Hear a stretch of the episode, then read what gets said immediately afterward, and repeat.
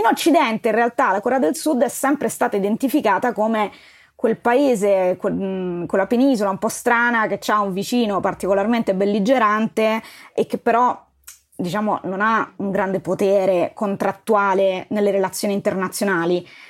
Grazie invece a questa operazione di soft power potentissima che un po' il governo, come dicevi tu, se l'è ritrovata nelle mani, un po' ci ha messo del suo, la Corea del Sud oggi è diventata un, un paese con un'identità fortissima anche in Occidente. Ok, questa puntata fa un giro molto largo. Vi dico soltanto che partiremo dalla musica pop sudcoreana e arriveremo alla bomba atomica. Andiamo con ordine. L'argomento di questa puntata è la Corea del Sud e in particolare il modo in cui la Corea del Sud, in maniera deliberata e interessante, si sta trasformando in una potenza culturale mondiale. La sua musica, il suo cinema, la sua cucina, perfino la sua difficilissima lingua stanno diventando sempre più popolari e diffuse in tutto il mondo, anche qui da noi, in Occidente. Probabilmente tutti avete visto o avete sentito parlare di Parasite, il film sudcoreano che ha vinto l'Oscar qualche anno fa. Oppure avete visto la serie TV Squid Game o ancora avete visto che nelle vostre città sono spuntati un po' dappertutto ristoranti sudcoreani.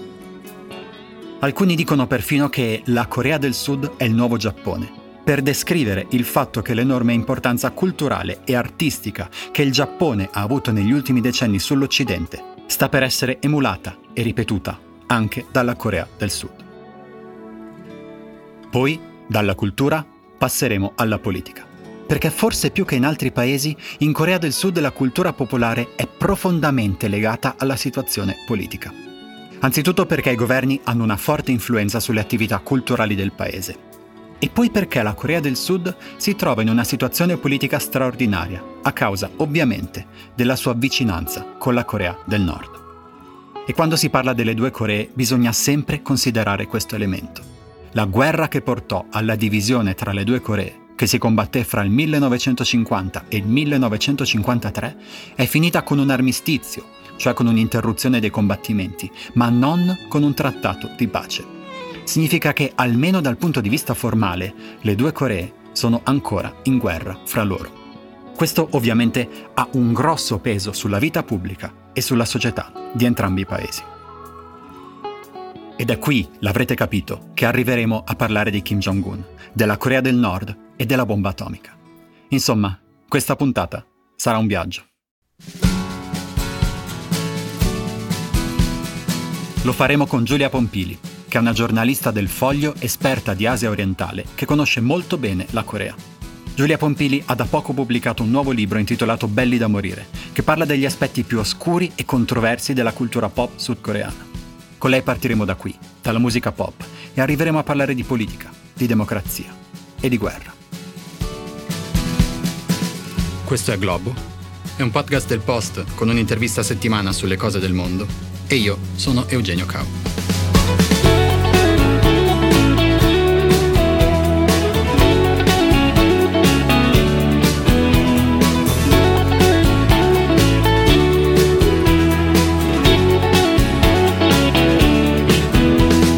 Giulia Pompili, benvenuta. Ciao, grazie dell'invito. Oggi a Globo facciamo una cosa inusuale, che è partire da un argomento un po' più leggero, un po' più culturale e poi via via andare avanti verso la politica e verso le, le questioni internazionali. E lo facciamo perché approfittiamo dell'uscita a settembre di, di quest'anno, a settembre del 2023, del nuovo libro di Giulia Pompili, che si intitola Belli da morire, e che è un libro che parla della cultura della Corea del Sud, in particolare della cultura pop della Corea del Sud. In teoria è un libro per ragazzi, è un libro per giovani adulti, diciamo, ha delle illustrazioni anche molto belle, però io in realtà devo dire che l'ho letto, me lo sono goduto molto e ho imparato anche tante cose, per cui anche se non siete proprio adulti giovanissimi, secondo me è una lettura interessante. E volevo partire da una cosa che si dice molto spesso a proposito della cultura della Corea del Sud, ed è che la Corea del Sud è il nuovo Giappone, cioè quella influenza culturale, mediatica che il Giappone ha avuto sull'Occidente a partire, e sul mondo a partire dagli anni 90 e che continua ad avere ancora adesso, sta per essere spodestata, diciamo così, dalla Corea del Sud. Tu dici nel libro che il nuovo centro di gravità della cultura pop internazionale è la Corea del Sud. Cosa significa? È stata un'operazione straordinaria, secondo me, quella della Corea del Sud, che è partita e ha avuto, diciamo, come benzina proprio la competizione tra Corea del Sud e Giappone dal punto di vista industriale, ma anche l'immagine che davano sul resto del mondo. È un'operazione straordinaria proprio perché loro hanno capito quanto potevano avere di eh, apprezzabilità all'estero studiando i prodotti occidentali. Cioè ci troviamo in questo momento in una situazione un po' paradossale per cui il Giappone, quello che abbiamo imparato a conoscere eh, negli anni 90 con eh, i Walkman eh, e tutti i prodotti tecnologici e soprattutto i cartoni animati in televisione che a noi arrivavano con una ventina di anni di ritardo, ma comunque li guardavamo tutti, ha smesso di fare dei prodotti culturali in qualche modo che siano apprezzabili anche nel resto del mondo parliamo per grandi linee ovviamente, poi ci sono sempre delle cose apprezzabilissime e penso solamente allo studio Ghibli che continua a fare numeri da Hollywood. Dall'altra parte c'è la Corea del Sud che invece ha avuto un successo contrario, cioè mentre il Giappone fa prodotti culturali ormai che si rivolgono esclusivamente al pubblico giapponese, la Corea del Sud ha studiato per anni eh, la cultura occidentale, quindi eh, quella americana, occhieggiandola un po', eh, magari copiandola, scopiazzandola in maniera maldestra e si è ritrovata invece negli ultimi dieci anni ad avere capito come condensare le due cose, quindi non c'è più niente dell'esotismo che andavamo a cercare nell'Asia orientale, nei prodotti culturali dell'Asia orientale, ma c'è un, una, una identità fortissima che riesce a mettere insieme diciamo il pubblico occidentale con quello orientale. Eh, l'esempio di scuola che si fa sempre quando si parla di soft power coreano è Parasite, unico film non americano ad aver vinto l'Oscar per miglior film, che è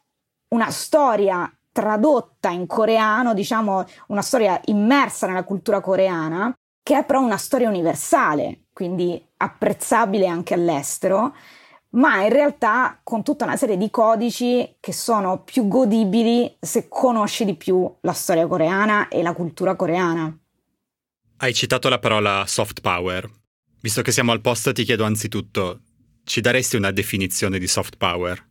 Allora, l'espressione soft power è il, il, il, contrario dell'hard power, cioè della guerra guerreggiata, quella fatta, quella di Putin contro l'Ucraina, per intenderci. Il soft power, un'espressione di un politologo nata recentemente, diciamo, e che ormai si applica in senso molto più esteso, riguarda tutte, tutti gli sforzi che fa un governo, quindi politicamente fa un governo o delle istituzioni governative per promuovere l'immagine del proprio paese eh, nell'opinione pubblica straniera. Quindi tutto ciò che serve per costruire la, l'identità del proprio paese all'estero. In questo il Giappone è stato fortissimo, come dicevamo, negli anni 80 e 90. Oggi la Corea del Sud ha avuto un'esplosione di soft power. E, e, giustamente dicevi che eh, le operazioni di soft power, cioè le operazioni in cui attraverso la cultura si cerca di aumentare l'influenza di, uno, di un paese all'estero, avvengono su, su, impulso dei governi. E anche, e anche, per la Corea è un po' così. La, la, grande cultura coreana che adesso stiamo tutti vedendo, ovviamente ha, è, un, è un po' sbocciata naturalmente e un po' però è stata aiutata e spinta dal governo. Ci puoi raccontare un po' come, come funziona questo progetto, se vogliamo chiamarlo così, del governo sudcoreano? Sì, dicevo, un'operazione straordinaria secondo me, proprio perché innanzitutto è recente, eh, il governo si è reso conto di quanto materiale aveva da poter promuovere all'estero, davvero l'ha fatto nel 2016, quindi un periodo relativamente recente per un'esplosione di questo tipo di prodotti culturali sudcoreani. La storia sudcoreana, la storia contemporanea sudcoreana ci racconta e ci spiega un sacco di cose. Parlo del 2016 proprio perché è l'anno in cui arriva alla presidenza sudcoreana Moon Jae-in. Moon Jae-in è questo avvocato dei diritti umani super fico, super cool, lo chiamavano l'Obama sudcoreano, che arriva e viene votato alla presidenza, ovviamente leader del Partito Democratico, e fa partire un'inchiesta su tutto quello che era successo durante la presidenza precedente, e cioè quella di Park Geun-hye, leader del partito conservatore di centrodestra, che se vi ricordate fu quella messa sotto impeachment e poi deposta con tutta una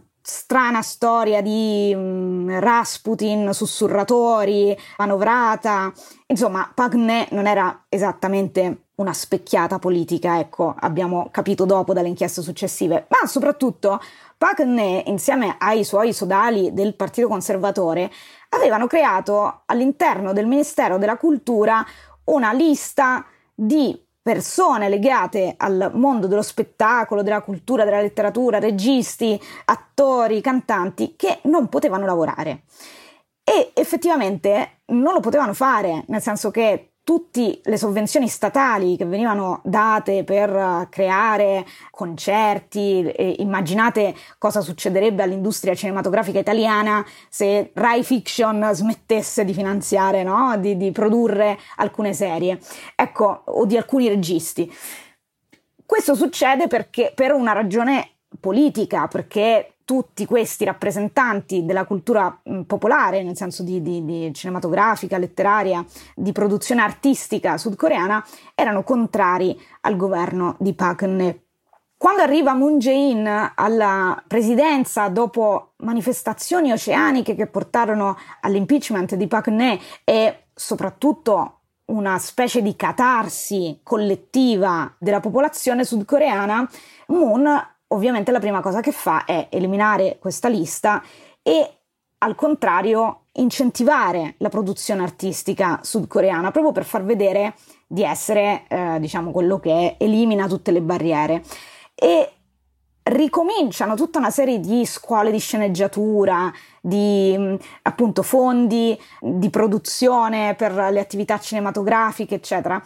E fiorisce tutto un mercato nel momento in cui nel frattempo, parallelamente, eh, continuano a lavorare le grandi industrie dell'intrattenimento sudcoreane, cioè quelle tradizionalmente legate al K-pop, alla musica sudcoreana.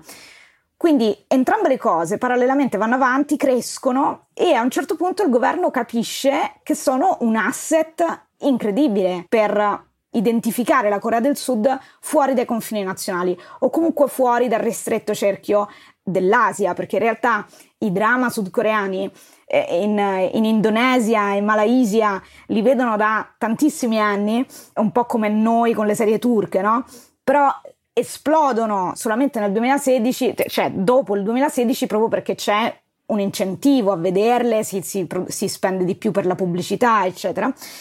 In Occidente, in realtà, la Corea del Sud è sempre stata identificata come quel paese, quel, quella penisola un po' strana che ha un vicino particolarmente belligerante e che però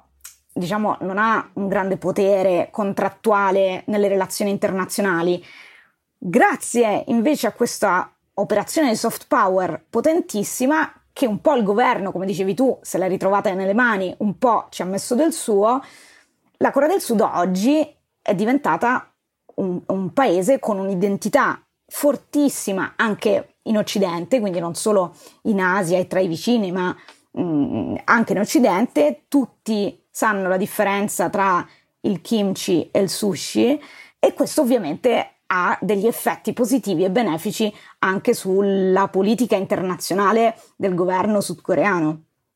Ci sono un po' di, di esempi che mostrano gli effetti di questa politica. Prima di iniziare la registrazione, eh, ieri parlavamo di questo studio fatto nelle università americane che racconta come il coreano sia la lingua il cui insegnamento è più in crescita fra, fra, gli studenti, nel senso che mentre sempre meno studenti imparano il cinese, lo spagnolo, il francese, sempre più persone imparano il coreano. E nel tuo libro raccontavi una cosa molto, che mi ha molto divertito, nell'introduzione dicevi che il miglior ristorante coreano di Roma, che è un ristorante che sta a Trastevere, fino a qualche anno fa tu entravi a mangiare senza nemmeno prenotare, entravi e mangiavi perché tanto insomma la clientela era abbastanza, era abbastanza ridotta, mentre invece adesso bisogna prenotare con settimane di anticipo.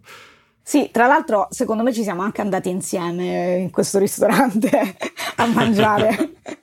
ai tuoi tempi a Trastevere. Sì, non è, non è possibile più um, andare lì a mangiare e fino a qualche anno fa era il ristorante tipico dei grandi gruppi turistici eh, coreani ma anche cinesi eh, che passavano da Roma. Spesso le agenzie, le, i tour operator eh, asiatici eh, per questi grandi gruppi riservano sempre delle sale per mangiare asiatico proprio perché per abituare eh, i palati asiatici a mangiare anche la dieta mediterranea, ma senza dimenticare i sapori d'Oriente. Ecco, in quel ristorante lì ci andavano spesso dei grandi gruppi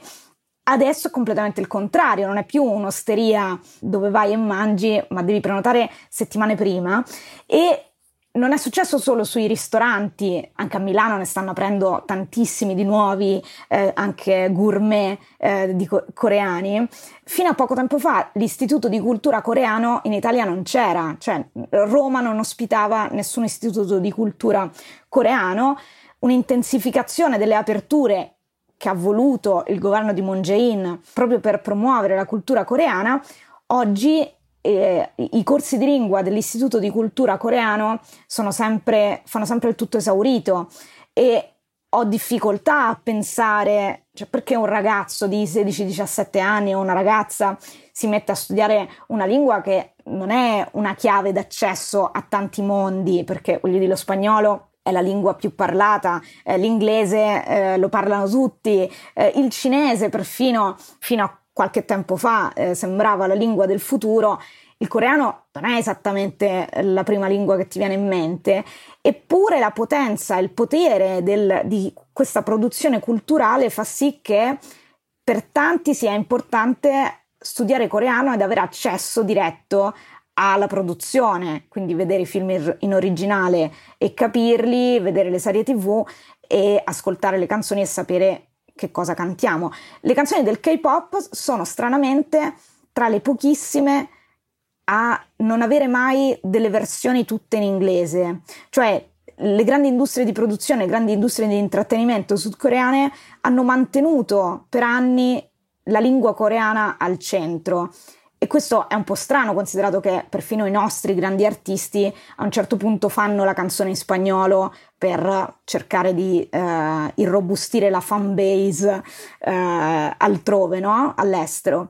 Per i coreani non succede. Questo significa che c'è una calamita che attira su di sé le attenzioni eh, internazionali e ovviamente il governo le sta sfruttando alla grande. E anche i ristoratori, ovviamente.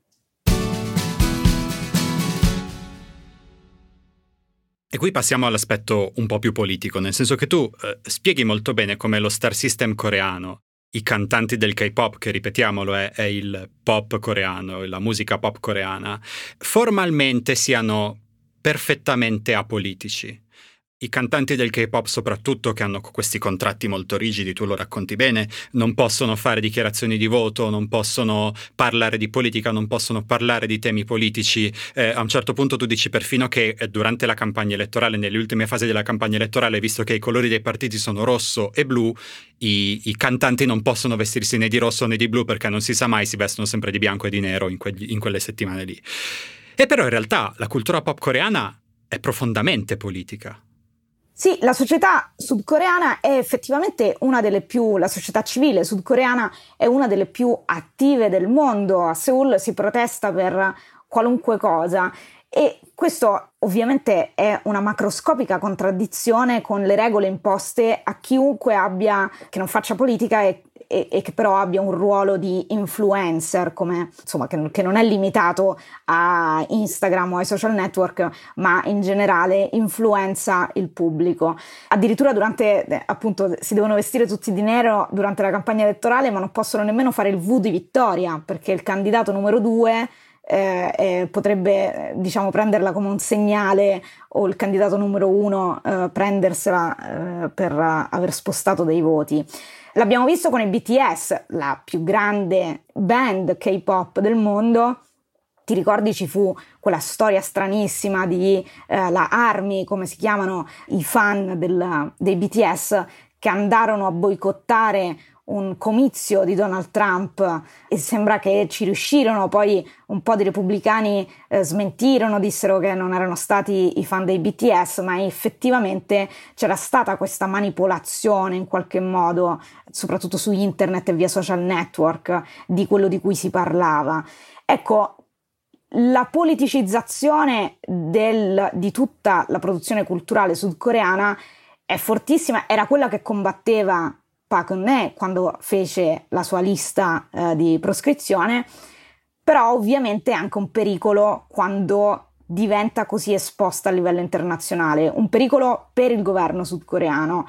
perché viene protetta soprattutto la politica interna e naturalmente le grandi star del K-pop o, o, comunque diciamo quelli più esposti che hanno vinto premi che sono noti a livello internazionale vengono utilizzati dal governo per tutta una serie di forme di rappresentanza e di diplomazia del K-pop. Funziona benissimo fino a quando qualcuno scivola sulla buccia di banana e quindi c'è il messaggio pro Taiwan di una star del K-pop eh, che fa parte di una band e vuole dirsi taiwanese ma non può farlo perché si preclude così e, e, inizia un boicottaggio eh, da parte della Repubblica Popolare Cinese, c'è l'attore e influencer che va in Giappone eh, in vacanza e passa accanto allo Yasukuni, che è questo tempio shintoista dove riposano le anime eh, dei caduti in guerra giapponesi, tra cui anche una decina di criminali di guerra, quindi il luogo simbolo dell'imperialismo giapponese che è a dir poco osteggiato dalla Corea del Sud, se un idol sudcoreano passa anche lontanamente vicino allo Yasukuni a Tokyo, si scatena una crisi diplomatica gigantesca proprio perché la massa critica sui social network influenza fortissimamente anche la politica in Corea del Sud proprio perché è, in rappresentanza di questa società civile attivissima e quindi i rappresentanti politici si sentono in dovere di, dove, di rispondere, no? di fare delle azioni. Una cosa molto simile è successa con lo sversamento delle acque eh, di Fukushima e tutto il sentimento antigiapponese in Corea del Sud che è venuto fuori e che in qualche modo è stato il governo sudcoreano ha fatto di che adesso in questa fase di riconciliazione con il Giappone ha cercato in tutti i modi di sedare in qualche modo anche attraverso l'uso di influencer che sostengono di più il governo. Questo continuo dialogo fra la cultura pop sudcoreana, la società sudcoreana e le questioni internazionali si riflette tantissimo ovviamente con, sulla questione della Corea del Nord. Perché ovviamente la Corea del Sud è un paese con delle peculiarità da questo punto di vista, è, è ancora un paese diviso in due, in cui dopo la guerra di Corea, che fu tra il, tra il 50 e il 53, formalmente la guerra non è mai finita, perché ci fu un armistizio, ma non ci fu mai un trattato di pace. E molto spesso la tendenza a poppizzare tutto, per così dire, a trasformare tutto in un fenomeno pop, rischia di trasformarsi in una trappola. Me lo raccontavi eh, prima di iniziare questa conversazione, eh, c'è stata per esempio la famosa questione della sorella di Kim Jong-un, il dittatore nordcoreano. Sì, è una specie di ciclo eh, quello che vivono i sudcoreani. Ogni volta che c'è la destra, i conservatori, ci sono i conservatori al governo, la Corea del Nord viene mostrificata, forse più di quello che non sia davvero, per mandare un segnale politico di grande ostilità, ostilità alla quale la Corea del Nord ovviamente risponde sistematicamente. Dall'altro lato, quando ci sono i democratici al governo, tradizionalmente il Partito Democratico sudcoreano tende a volere meno rapporti con l'Occidente, con la Nato, con l'America e molto più persegue quella che viene definita la Sunshine Policy, cioè una politica di apertura nei confronti della Corea del Nord. Quando ci sono state le Olimpiadi invernali di Pyeongchang in Corea del Sud, al governo c'era Moon Jae-in, quindi la massima espressione del Partito Democratico, un leader democratico, non progressista perché non lo era per niente progressista. E lui era un delfino di, dei suoi predecessori che avevano istituzionalizzato questa Sunshine Policy. In quel periodo lì ci fu l'arrivo già da tempo anche sui media nazionali, eh, la Corea del Nord stava trasformandosi nel racconto quotidiano, no? cercando di mostrare il lato più positivo, eh, il lato positivo del dialogo, il riaprire le relazioni. Quando viene invitata formalmente la Corea del Nord a partecipare a, alle Olimpiadi in una squadra congiunta quell'anno alle Olimpiadi invernali con grandi polemiche, ma eh, sfilarono Corea del Nord e Corea del Sud sotto un'unica bandiera e ci fu per la prima volta la visita di funzionari nordcoreani in Corea del Sud, l'arrivo di Kim Yo-jong, la sorella di Kim Jong-un, probabilmente destinata a prendere il suo posto nel caso in cui Kim Jong-un dovesse morire prima che sua figlia arrivi a un'età legittima per, per governare, per diventare leader. Ecco, Kim Yo-jong per 4-5 giorni eh, durante la sua visita a Pyeongchang divenne un'icona pop, facendoci dimenticare completamente il fatto che fosse la sorella di uno dei dittatori più crudeli e a capo di un regime autoritario, diciamo, dovrebbe spaventarci più che farci ridere per come è descritto, no? Eppure perfino i giornali occidentali attraverso quelli sudcoreani raccontarono quella visita come eh, la visita di una donna ben vestita, eh, di una ragazza mh, mm, di buone maniere, truccata graziosamente, eh, che faceva il suo ingresso nella politica internazionale. Ecco, questa poppizzazione delle relazioni tra Corea del Sud e Corea del Nord un po' ha reso facile la vita a chi vuole minimizzare l'aggressività nordcoreana. Senza contare che la Corea del Sud, come dicevi tu prima, è un paese ancora tecnicamente in guerra e quindi è obbligato ad avere la leva obbligatoria per i ragazzi tra i 18 e i mm, credo 30 anni. Questo è un altro elemento di discussione sociale molto forte in Corea del Sud e che però costringe ogni anno eh, tantissimi ragazzi a sospendere la propria vita perché devono prestare servizio. Anche grazie al K-pop e a tutti gli idol che a un certo punto della loro carriera, esattamente come gli impiegati, devono smettere di fare concerti e andare a fare il militare, c'è appunto molto dibattito sul fatto che sia giusto o no mantenere obbligatoria la leva, ma soprattutto c'è un'operazione di poppizzazione anche del servizio militare. Quindi le fotografie degli idol che vanno a sparare o che mh, mm, si mettono la mimetica, eh, sono tutte, diciamo, un tema di comunicazione che serve a rendere meno credibile però e che rischia di rendere meno credibile il fatto che sia dal 53 sia ancora tecnicamente in guerra il paese.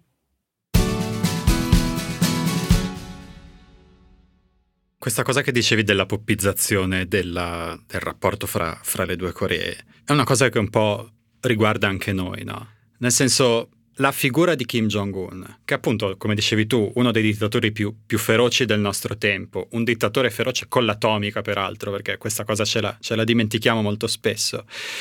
Però con questa faccia sempre pienotta, con questo taglio di capelli impresentabile, con queste giacche di pelle che sembra uscito da un film di, di, James Bond degli anni 70, si ha più la tendenza a ridere, a prenderlo forse poco sul serio. Per cui ti chiedo, ci puoi raccontare appunto questo, questo strano fenomeno che stiamo vivendo, per cui appunto c'è, c'è un dittatore con l'atomica a due passi da un paese alleato, la Corea del Sud, e, e, e, noi tendenzialmente abbiamo sempre questa tendenza a dire ah guarda che, che divertente Kim Jong-un su un cavallo bianco con una giacca di pelle, che ridere. Dal punto di vista occidentale, cioè dalla nostra prospettiva, ovviamente ha un che di affascinante il mondo nordcoreano, no? Perché è molto lontano da noi, quindi non ci spaventa, però c'è questo paese con i, confini rigidissimi e un dittatore che però appunto ha una faccia buffa e è un po' in sovrappeso. Ti ricordo che per anni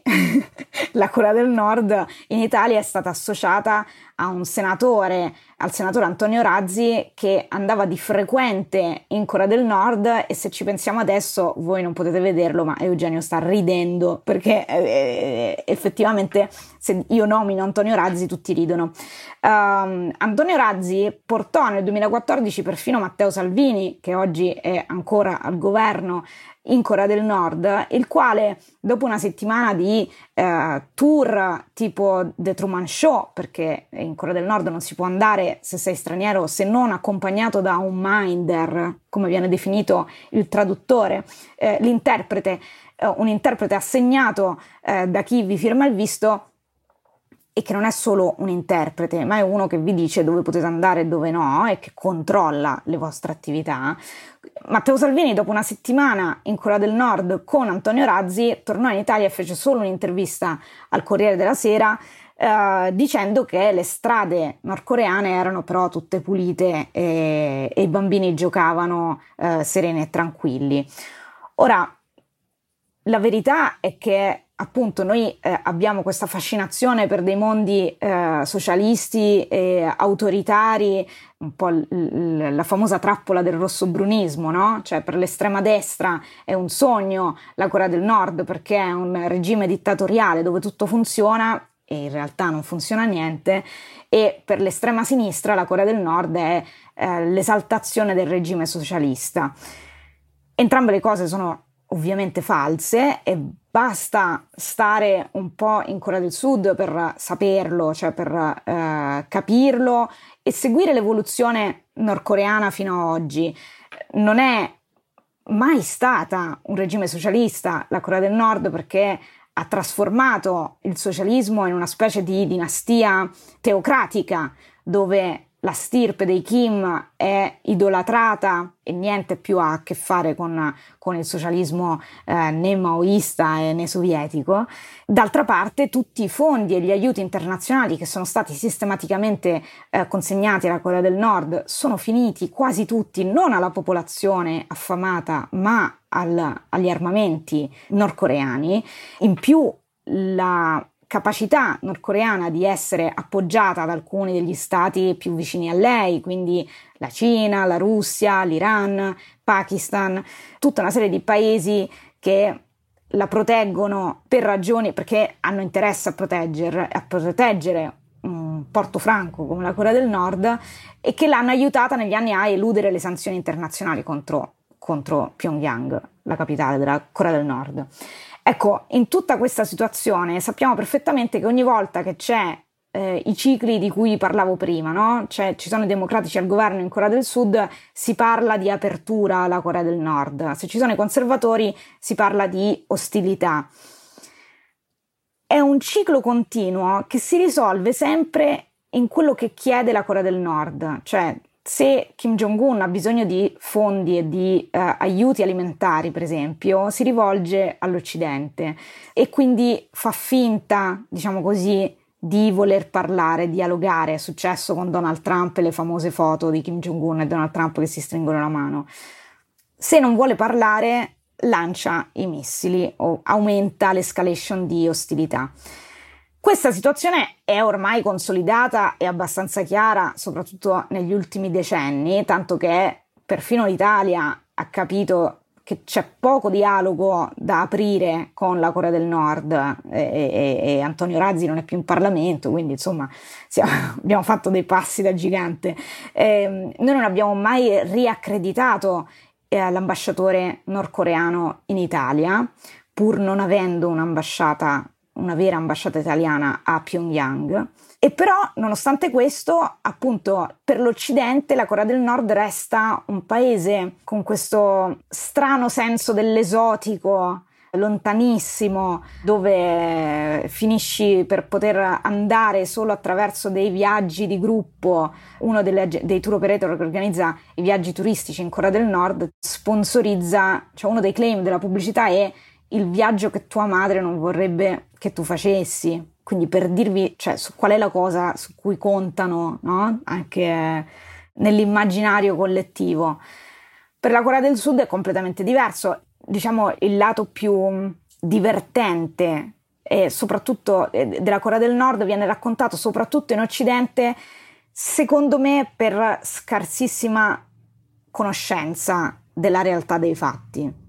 A me ha sempre fatto morire, per esempio, che molti giornali anglosassoni, soprattutto britannici, definiscano la Corea del Nord il regno eremita,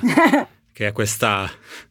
che è questa definizione molto esotica. No? Sì, sì, è una definizione che si usava qualche anno fa, c'è, c'è stato pure tutto un, un, dibattito accademico su questo, perché ormai nessuno più usa legittimamente il regno eremita perché non lo è più, forse lo è stato per un periodo durante l'Unione Sovietica, ma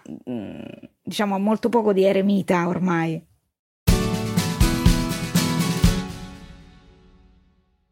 E questa situazione particolare che ci troviamo a vivere fra Corea del Nord e Corea del Sud ha dei riflessi anche sulla, sulla politica internazionale e perfino sulla guerra in Ucraina. Quello che, che stiamo vedendo in questi, in questi, mesi è che prima la Corea del Sud, dopo, dopo molti tentennamenti in realtà, ha accettato eh, di vendere le sue armi a, all'Ucraina per tramite degli Stati Uniti, se non sbaglio, e più di recente a settembre di quest'anno c'è stato il molto raccontato incontro fra Kim Jong-un e, e, Vladimir Putin, il presidente russo, in base al quale con ogni probabilità la Corea del Nord inizierà a fornire armi alla Russia. Questo ci racconta due cose. La prima è che entrambe le Coree sono armate fino ai denti e, e ti chiedo di raccontarci perché. La seconda è che appunto ci troviamo in una situazione in cui le due Coree, come dire, si stanno interfacciando con due blocchi diversi, è quasi una situazione da guerra fredda, no? Sì, la Corea del Sud improvvisamente si è ritrovata con i fari puntati addosso anche attraverso la sua capacità di vendersi all'estero attraverso il suo soft power e un'industria bellica, l'abbiamo visto perfino negli anni del Covid, un'industria, una rete di industrie legate al governo, efficientissima. Il fatto che sia addirittura un paese in guerra dal 1953 ha aumentato esponenzialmente la capacità di produrre e di resilienza della catena di produzione eh, delle armi in Corea del Sud. Il fatto di essere diventata anche un paese riconoscibile all'estero ha fatto in modo che improvvisamente, e soprattutto da quando è arrivato al governo Yoon Suk-yeol, il nuovo presidente conservatore che ha tutto l'interesse di ristabilire con forza l'amicizia con l'America e il Giappone, eh, il famoso incontro di Camp David eh, di qualche mese fa, Yoon Suk-yeol ha puntato tantissimo sull'unione della capacità di produzione di armi della Corea del Sud e la sua eccellenza tecnologica. Quindi a oggi l'obiettivo è quello di far diventare la Corea del Sud quarto esportatore al mondo di armi. È iniziato anche grazie alla richiesta che gli fecero i polacchi a Seoul per rimpinguare diciamo così, e, e modernizzare eh, gli armamenti polacchi che nel frattempo, acquistando le armi sudcoreane, avrebbe ridato e donato le sue armi all'Ucraina per la difesa contro eh, l'aggressione russa. Questo giro ha permesso alla Corea del Sud di intensificare le sue vendite di armamenti, ma soprattutto anche di mostrarsi a livello internazionale come un attore credibile in grado di rispettare delle commesse di alto livello come quelle che possono venire da un paese della Nato come la Polonia. Nello stesso tempo, la Corea del Nord stringe sempre più accordi di protezione, per lo più eh, con Russia e Cina. E questo è un altro, diciamo, angolo molto interessante provocato dall'aggressione russa dell'Ucraina, perché la Corea del Nord, che per tre anni durante la pandemia si è chiusa veramente diventando una specie di regno eremita per tre anni, sospesa, nessuno poteva entrare, nessuno poteva uscire, anche i cittadini nordcoreani che sono in Italia, per esempio, non potevano tornare in Corea del Nord, ma soprattutto non c'erano le spie, cioè non c'erano i nostri informatori, quelli che vanno regolarmente in Corea del Nord a capire come sta funzionando il paese. Noi per tre anni non abbiamo saputo più niente della Corea del Nord. Fino a quando sono iniziate a cadere alcune delle restrizioni sull'ingresso e, e l'uscita dai confini nazionali e soprattutto con l'inizio dell'invasione su larga scala della Russia, dell'Ucraina da parte della Russia, la Corea del Nord ha iniziato a manifestarsi in modo più forte, più incisivo, con un'aggressività maggiore. L'ha fatto naturalmente perché un paese, diciamo una carta matta come la Corea del Nord, nei momenti di crisi internazionale si inserisce perfettamente per alzare l'asticella della tensione e ottenere qualcosa da qualcuno nei tavoli negoziali. E anche il viaggio di Kim Jong-un in Russia, il primo dal 2019, fotografatissimo, uh, una cosa che non succedeva da tempo, che, che, il leader fosse fotografato e avvicinato da, anche da giornalisti stranieri, giornalisti russi, ma comunque non nordcoreani, ha dato modo di far vedere quanto si sentisse al centro di, dei negoziati internazionali, quanto si sentisse importante. Ora, sicuramente la Corea del Nord darà e aiuterà eh, fornirà degli armamenti alla Russia. Molti scrivevano anche sui giornali italiani, il commento era sempre quello no, del se la Russia si deve rivolgere alla Corea del Nord e alla canna del gas. In realtà la Corea del Nord è un paese con delle tecnologie sofisticatissime che ha realizzato grazie all'aiuto dei russi e dei cinesi, ma anche dell'Iran, e soprattutto grazie alla sistematica opera di hackeraggio e di infiltrazione nelle grandi no, eh, società eh, di produzione di armamenti a livello internazionale. Quindi la Corea del Nord è un paese estremamente armato ma anche molto sofisticato nei suoi armamenti, tanto che ha realizzato una bomba atomica forse anche miniaturizzata praticamente da solo ufficialmente ed è un paese che non è mai fedele a qualcun altro, quindi chiederà qualcosa in cambio alla Russia, in cambio di questo suo coinvolgimento nella guerra in Ucraina, coinvolgimento non solo estetico ma eh, diretto. E bisognerà vedere qual è questa contropartita, perché molti dicono è possibile che la Russia bleffi con la Corea del Nord e prometta delle tecnologie perché Kim Jong-un ha visitato diversi impianti strategici russi, il cosmodromo, un impianto di produzione missilistica. Ecco, la Corea del Nord ha bisogno di certe tecnologie che possiede la Russia. Non è detto che la Russia gliele fornisca, se gliele fornisse sarebbe ovviamente una specie di nuovo livello di alleanza, un nuovo livello di partnership che porta un blocco a condividere dei segreti, anche militari,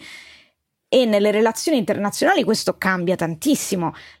ti ricordi anche di AUKUS, no? L- l'alleanza tra America, Australia e Regno Unito sulla condivisione della tecnologia dei sottomarini nucleari. Ecco, quella cosa lì che a noi sembra, vabbè, un solito accordo di difesa. No, è molto importante perché si tratta di condividere dei segreti militari. La stessa cosa cambierebbe e di molto se la Russia iniziasse a condividere segreti militari con la Corea del Nord, che è sta- lo Stato più sanzionato al mondo e eh, particolarmente aggressivo, con ovviamente l'approvazione tacita della Repubblica Popolare Cinese.